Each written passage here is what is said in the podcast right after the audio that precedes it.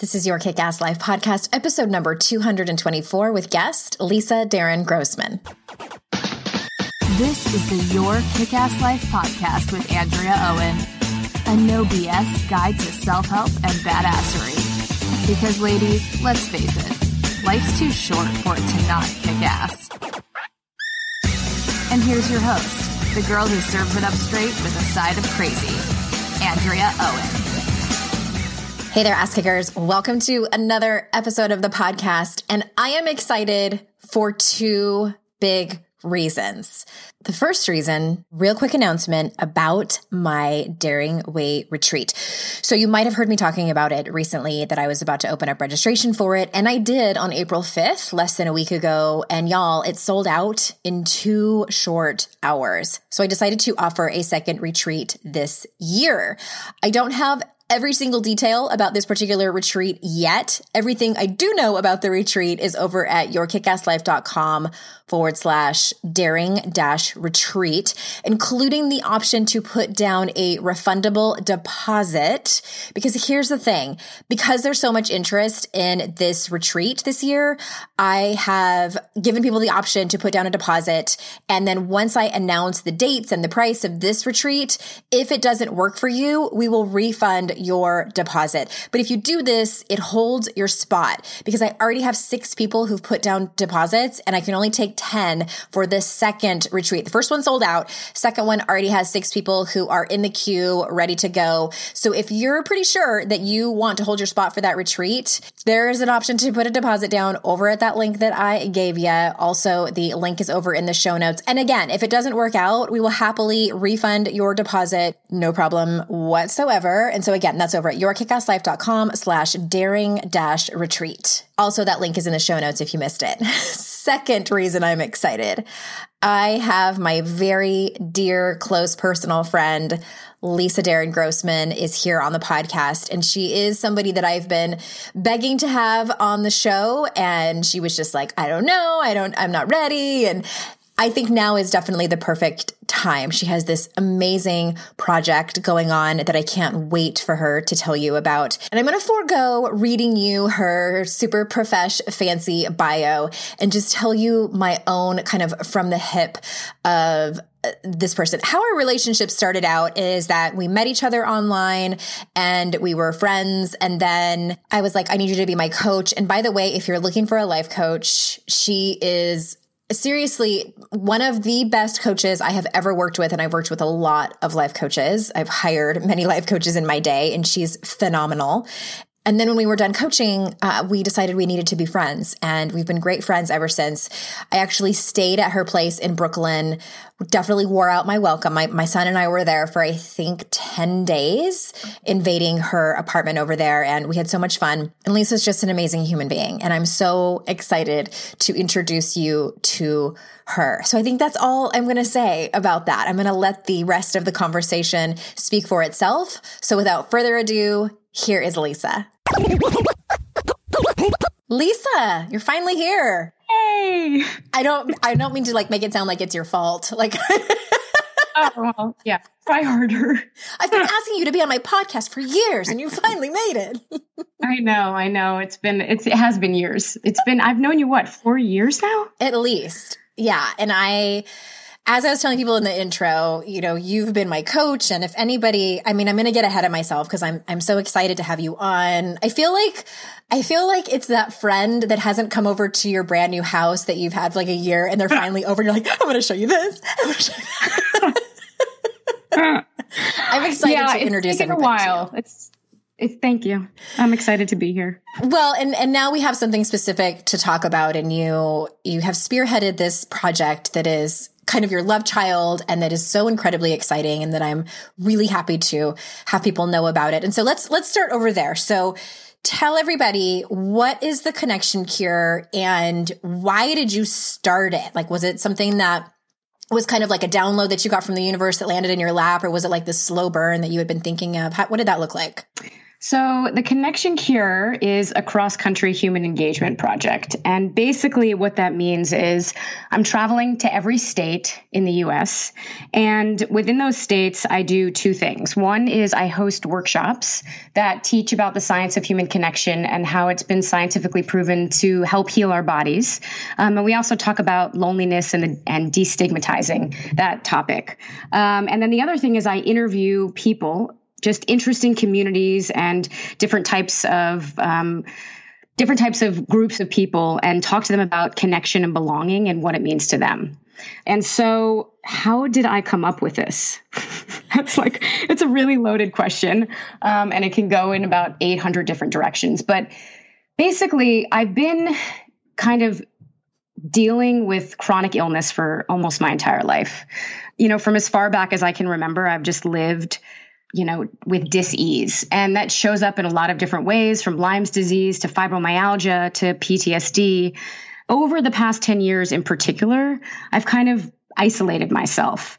Um, well, not kind of, but it's been this slow burn of like increased isolation and increased loneliness. And I didn't really realize that was what was going on. But because of the work that I do, which is, you know, I coach from home and I'm single, I don't have community during the day, I just started kind of isolating without realizing it. And so I would spend all day at home coaching people and I would kind of hibernate a little bit partially because it was you know where i worked and what i did for a living but the other part was i started to just become uncomfortable with my health and i just never felt like i could show up fully in my truth so i felt like i was kind of carrying this secret along everywhere I went. And the secret was like, I'm constantly unwell. I'm afraid to go out in public because I look like a sick person. Um, and so I just isolated for years. And during that isolation process, I just became more and more and more unwell. Um, but I always knew that you know there was more for me like i felt like i was like constantly on the precipice of needing a huge change i just couldn't identify what it was um, and so it was about two and a half years ago that i was talking to a good friend of mine and he you know, happened to be the touring director of The Lion King for broad, on Broadway, and uh, he was just asking me these questions like, "Why are you so unhappy? You know, why you feel so stuck in your life?" And I, I at that time, I still hadn't identified that it was loneliness. But I said, you know, I just feel like I'm missing I'm missing the thing that I love most, and that is people. That is like human contact and human connection. And he was like, Well, why don't you fly down to the San Diego and coach the touring cast of The Lion King? And I just thought, okay, yeah, I'm just going to say yes. So I got on a plane, I flew across the country, I coached almost 50 people in the span of a week. Um, and it literally brought me to life. I mean, I had been living in my bed for probably five years on and off. I would get out of bed, I would coach, I would sometimes go out in public and see people, but I had basically, you know, I work one inch away from my bed. And so in between sessions or in between, you know, whatever it is I'm doing, I always just get back into bed and lie down. Mm-hmm. And here was like the first time that I had like really challenged myself to be completely engaged in a way that I hadn't been in a long time. So and let me stop you for a second. So for people okay. listening who might not know yeah. what that's like, like saying like I coached 50 people in a week, what like kind of from a practical level, that's basically you had like 50 deep conversations with strangers.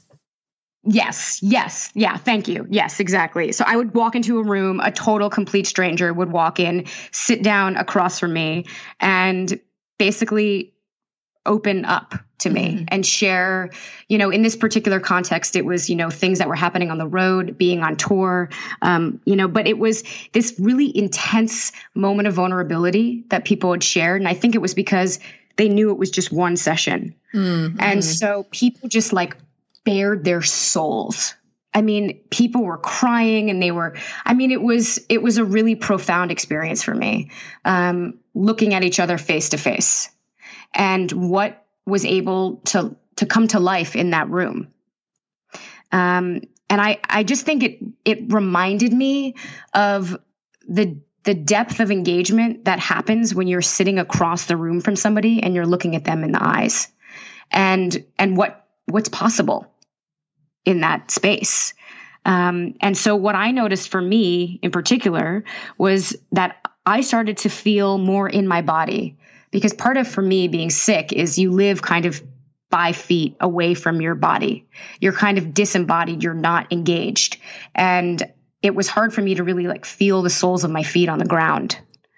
But, you know, when I was with these people face to face, one after another, after another, after another, I could f- sense my physical body. And it was the first time in years that I had been able to do that.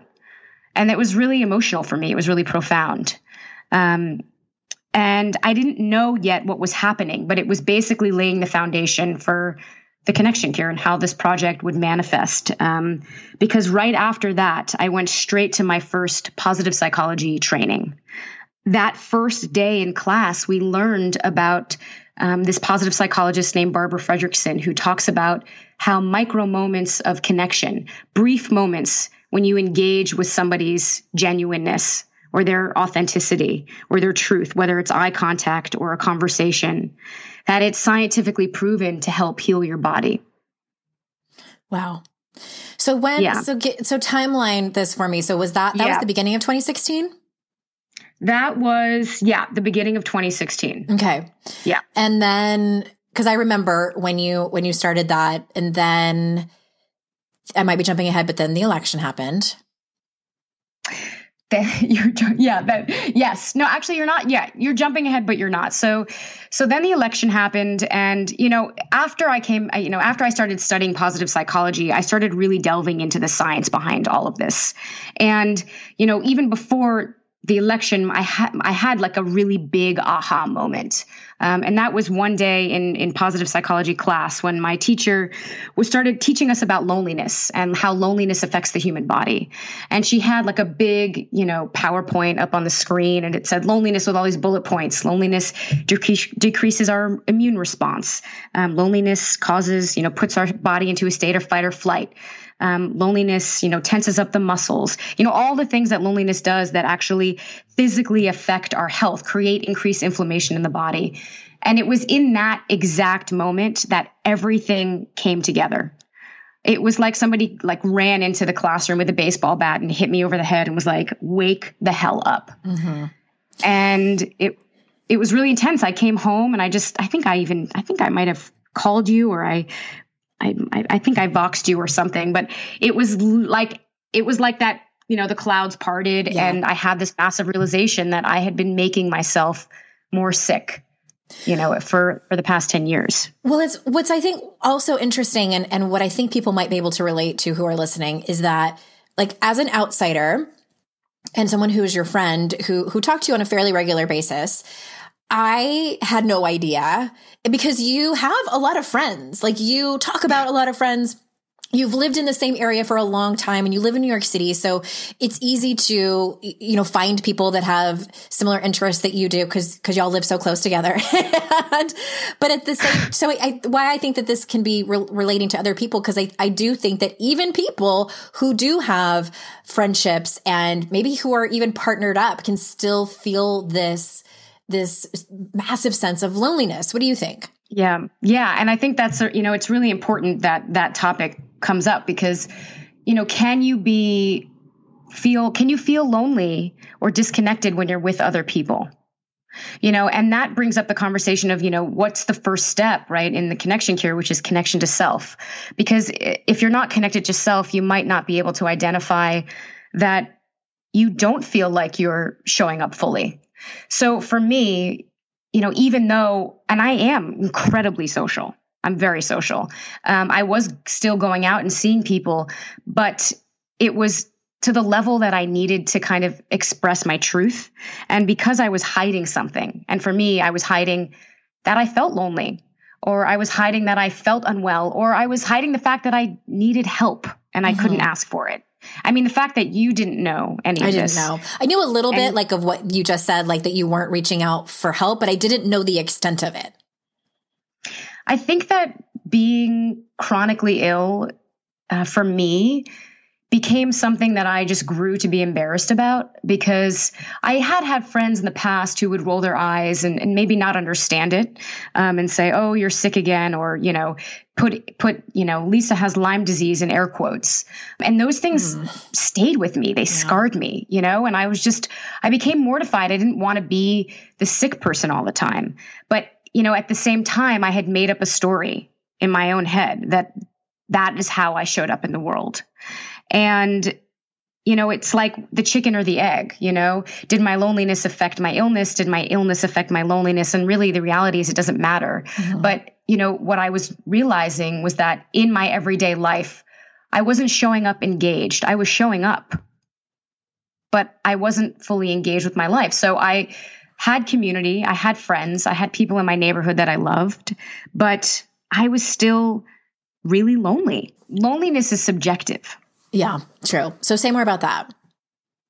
Well, you know, there's this guy, his name is, you know, his name is John Cacioppo, and he's kind of like the leading neuroscientist that studies loneliness. He has a book, it's called Loneliness. And what he talks about is that loneliness is, is a subjective thing, right? We can't define what it means for everybody and have that one definition be the living definition of loneliness. What, what makes me feel lonely is what makes me feel lonely, but what makes you feel lonely might be different. So I could be at home with my partner and I can feel like I'm disconnected to him or her. Mm-hmm. I could be in a room with a group of friends and feel like I'm not accepted, I don't belong. And that creates that same biochemical shift of loneliness within my body. You know, it's interesting because they've done so much research about this conversation around loneliness and even being alone or being with a group of people and having a memory of a time that you felt lonely will affect your body in the same way as if you were at that moment being excluded.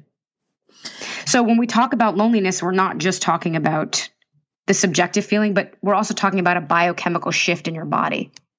It's so fascinating. Okay.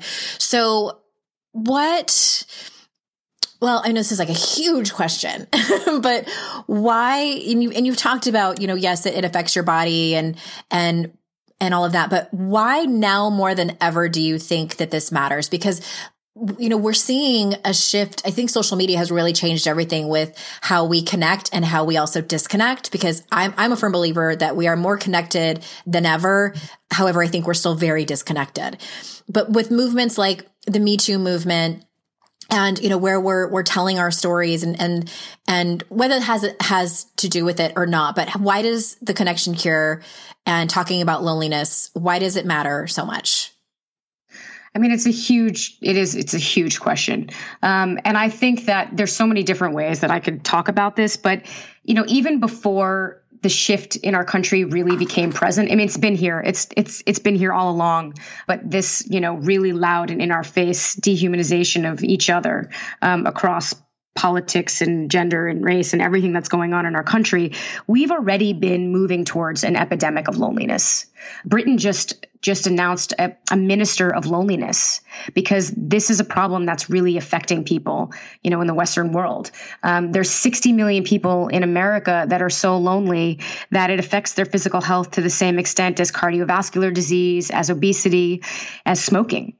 So this has been a problem that's been building. And if we look back throughout the history of evolution and how we've evolved as humans, right? So we move from the caveman time to farming, right? To the industrialized society, to the invention of the car, right? So instead of walking down the sidewalks and waving to each other, we now drive in cars where we're alone a lot of the time. And, you know, now we can technically live online we don't ever have to leave our home. Mm-hmm. You know, I mean, we can get everything that we possibly need from a computer. So it's been this this slow build, right? To to you know, and I don't think everybody would call it disconnection because it's the advan- the advancement of our society, right? Yeah. But at the same time, people their solo living has increased 300% in the span of 40 years. Wow. Now, does that mean that everybody that lives alone is lonely? No. But it means that people that live alone have less human contact. And that's just a fact. When you look at it in the larger picture of how society has progressed over the years, I mean, you know, remember Blockbuster Video? Yes. you you you meet up with your friends, you drive there, you walk around, you like look for that perfect video. You hope it's there. It's like a whole experience, experience. that you have before mm-hmm. you sit down. All of these small things created an engaged life. The connection cure isn't about debunking or, or saying anything negative about social media or life online. The, the thing is, they have to coexist. What it is about is in, we're not getting rid of anything, but we're just remembering and reclaiming the power of face to face connection. Mm-hmm. Right. And that conversation, not just with people in our lives, but even with strangers.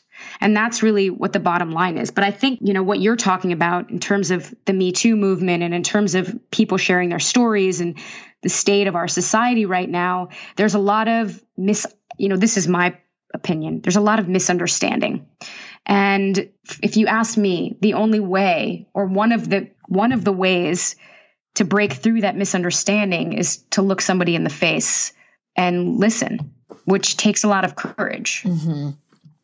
Well, and that that's a great segue into my next question is for people listening and I think that this might might be best answered in kind of like two different ways. So the people listening who are deeply resonating with your story and can relate to what you've been through and what you're going through and um and feeling lonely, what is one step I mean, obviously go to one of your workshops, which we'll talk about.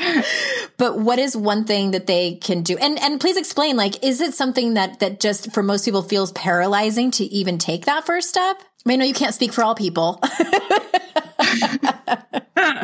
well, for all people. like what what is what is that one thing that they could do? I'm just trying to think about what you said around is it is it paralyzing?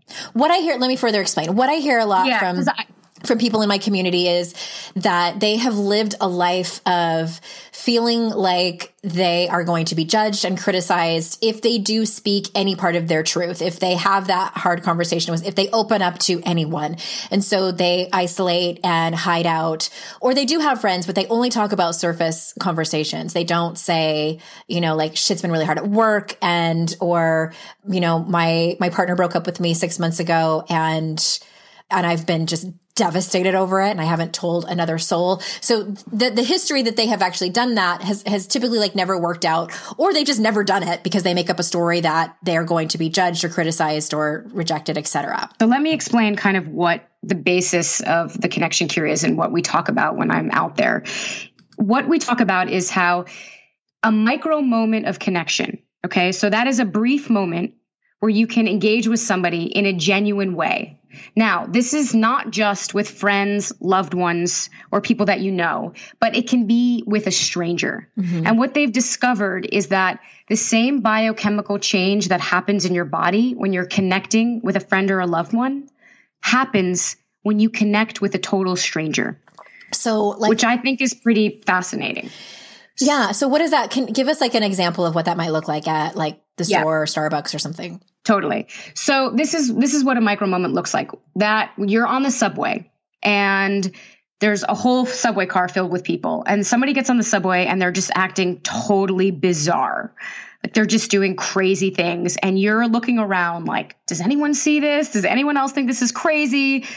Does anyone notice what's going on? And you lock eyes with someone across from you and all of a sudden it's like without any words you both get it and you both start cracking up right? Okay. You're both laughing. Like, what is happening? That is a genuine positive exchange with a stranger. So, what's actually happening in that moment is your brains are coupling, your mirror neurons are firing, which means that your facial expressions are mirroring each other. And there's a biochemical shift happening in your body, which is actually calming down your nervous system. So, this genuine positive exchange is something that is like building a muscle. So when you're talking about having these deeper conversations, micro moments are basically laying the foundation for macro moments.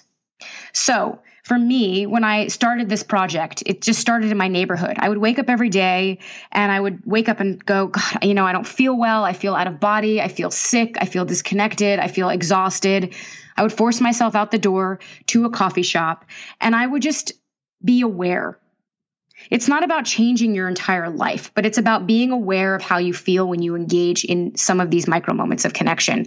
So I'd be talking to the barista and actually asking, well, how are you really? And answering mm-hmm. genuinely. Ugh, I'm a little out of it today, or I'm feeling a little tired, or, you know, and then seeing where that conversation goes. But then pausing within myself and noticing how does it make me feel in my body? So having these small, brief micro moments is basically building a resiliency in your body. It's teaching your body how to engage more, how to engage quicker, and how to engage better. It's so fascinating because I, I love that you said it's building it like a muscle. And for me, I I think it's also part I don't know if it's part of my personality, but I do that on a pretty regular basis with strangers. My mom says Andrea can make friends with the devil himself. Like I am the person, I'm that person that annoys other people because I will turn and talk to you like as we're picking out apples. And it and had like that the example that you gave on the subway, I'm always. I think that, and I have had people who are like, don't talk to me. but I'm just like, okay, it's really interesting. So I wonder if, do you think it's part, and this is just my own selfish curiosity. Do you think it's because my sister is even more so than I am? So um, I wonder if it's kind of part of your DNA too, or do you think it's just, is it a nature or nurture thing? What do you think? Well, they've done a little research on this. I mean, I don't know enough to to say that you know I'm not an expert on this, but um, there is a genetic a, a genetics researcher who studied that certain people need more connection than others. So you know, some people feel great being alone and never feeling lonely. Um, they don't they don't not need human connection. I mean, we all still need human connection. It's an evolutionary need. Just like we need food and water and sunlight to survive, we need human connection in the exact same way mm-hmm. for our bodies. But, you know, some people that, you know, genetically passed down from our parents need more human connection in order to feel alive, to feel engaged. I don't know enough to be able to kind of say it with any certainty, but I do know that there is part of it that is genetic, which is also really fascinating. But, you know, I think that what I appreciate about the conversation around it is that we all need human connection in the same way. Because, you know, we look back to cavemen times. If we weren't in community, we wouldn't survive. Yeah. So it's an actual evolutionary need. And so our bodies have stayed the same, but we don't live in caves anymore. Mm-hmm. So our bodies still react the same way to loneliness. If we're in a state of loneliness or disconnect, our body goes into fight or flight. And if it builds up over time, it can become chronic. And that's when it becomes a problem. I see. Well, so, you know, I think like the conversation around micro moments in terms of what you're saying around how to have the larger conversation, it's like building this level of trust with yourself. How do I engage authentically, even with a stranger? You know, if somebody says, How are you? What does it feel like to actually answer that truthfully from a place of curiosity or a place of, um, you know, well, this is how I am really.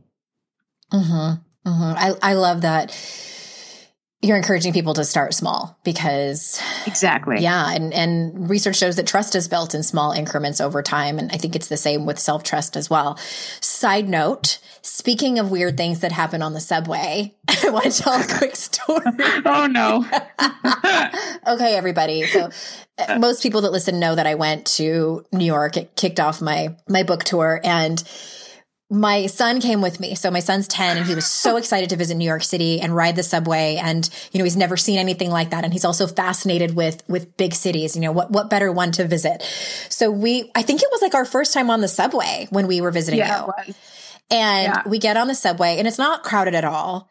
And this guy gets on looking a little, little disheveled. And he, and meanwhile, it was what, like five degrees outside. It was when that cold snap was coming up the East Coast and he opens the window. freezing. yeah. And then another guy came over and starts yelling at him. So this argument is taking place and it's like getting louder and louder and more heated. And we, we moved, right? Didn't we move to the other side of the. Yeah. Your, your son was like, his eyes were like bugging out. My child who's never seen a fight ever, never even seen, I don't even think, I don't even think that he's ever even seen two people argue like in real life other than like in a movie. And so he's just like, what is this? so I'm worried this fight's about to break out. And then I turn to you and I'm like, is this, pretty regular? And you were like, I've no. And you've been like riding the subway for like 30 plus years. And I think you said you've seen just seen like one fight your whole life, like on the subway. I mean, I've seen a lot of crazy things on the subway, but it was that was that was an interesting moment. Oh, that like, one guy was like, "No, the window open, not happening." Like he was like, "What's wrong with you, man? What do you think you're doing?" and so my son was getting like the full welcome to New York. I mean, you know, that's actually an interesting example because how many people on the subway were probably like, I'm freezing? right. right? like cold. people were looking at each other like, I'm cold or like, what's going on? So, I mean, just to be, you know, like in a micro moment, you're finding a similarity with a total stranger. Mm-hmm. That opens the, the door. Yeah. For the weather.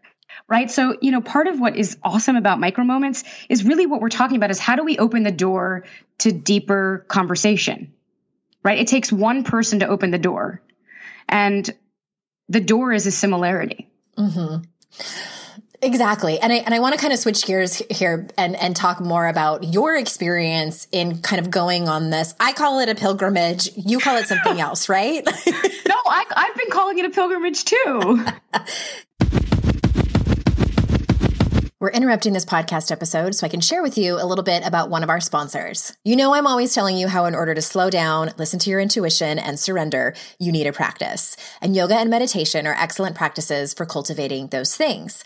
I've also been honest with y'all about how I tend to ride the struggle bus when it comes to this, right?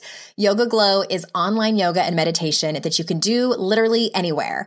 I started using YogaGlo last year when my friend told me about it because it's so convenient. They have unlimited access for just $18 a month. And y'all, they have thousands of classes from the best of the best instructors throughout the world. Another thing I love about them is that you can search based on instructor, type of yoga or meditation, the amount of time the class is, and even by category like prenatal or digestion or sleep, really anything. And I have to say, I have seen a difference in my own mood, my creativity, and just all around in my emotional and mental well-being since I've been using YogaGlo.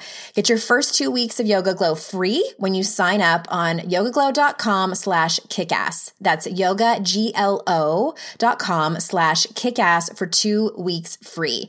yogaglo.com slash kickass. Cause it hasn't always been like, let's throw confetti and have micro moments and teach people about connection. No. It's no. Tell us a challenge that has happened and the lesson that you learned from it. Oh God, just one challenge. Okay. I mean, you've so, poop in your hair. oh my God. I did get poop in my no one's going to understand what that means. I was living on a sailboat for five days and you have to pump the toilet.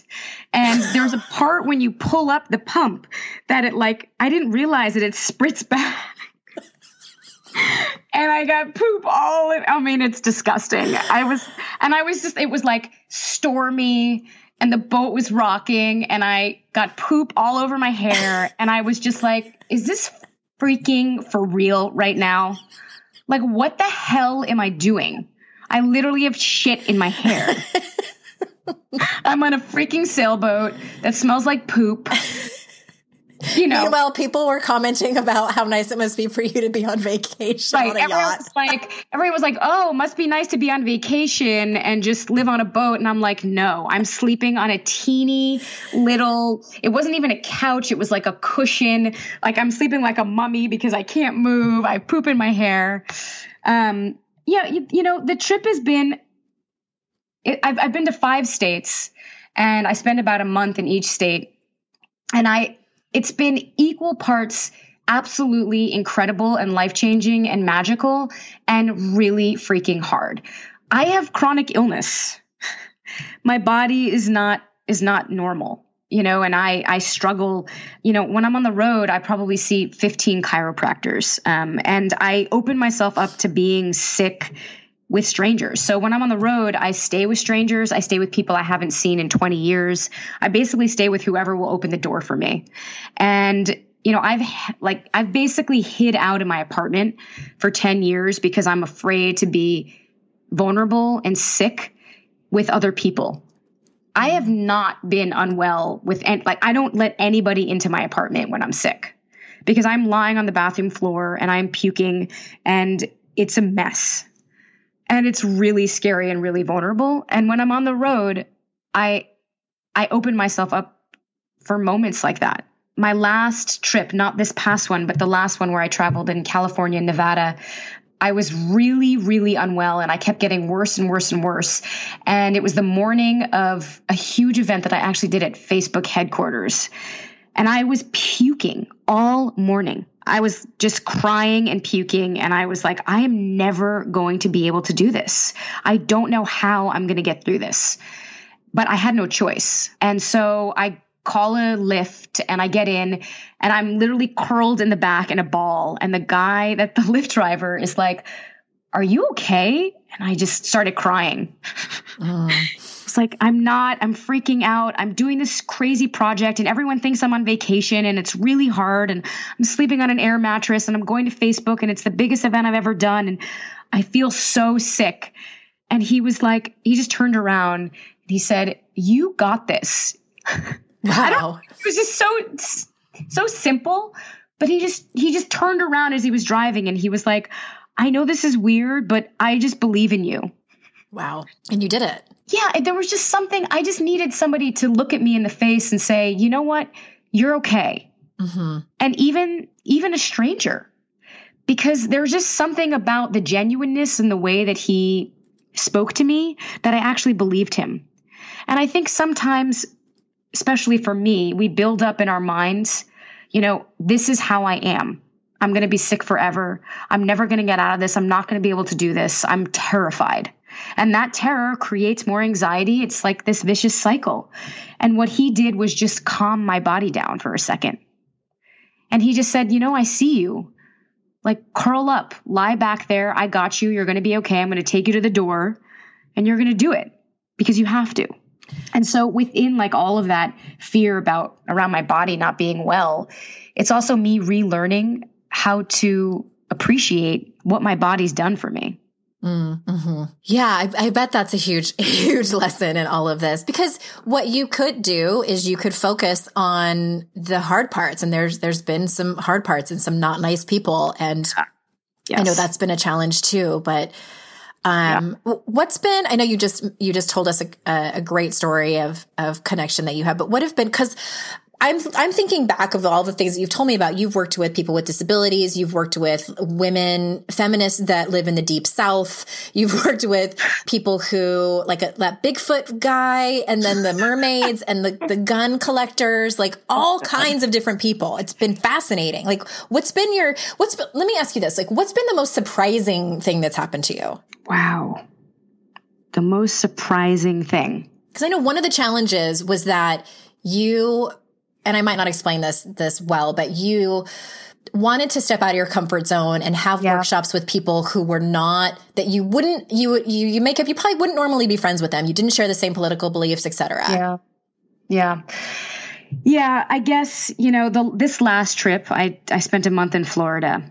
I actually fell in love. With, I actually, I never thought I would say this, but I fell in love with Florida. But it was that I fell in love with the communities that I met along the way.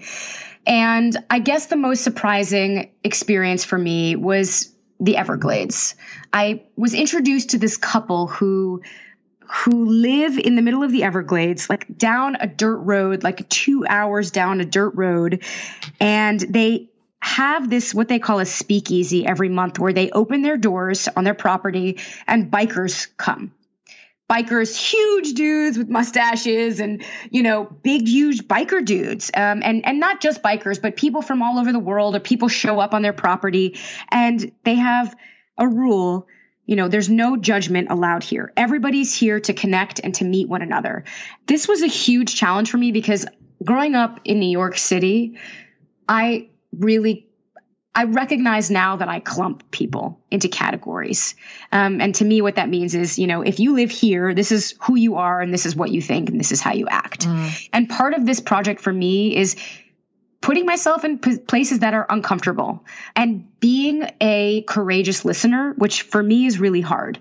I mean, it's, I think it's hard for all of us to actually listen to somebody without judging them. Yeah.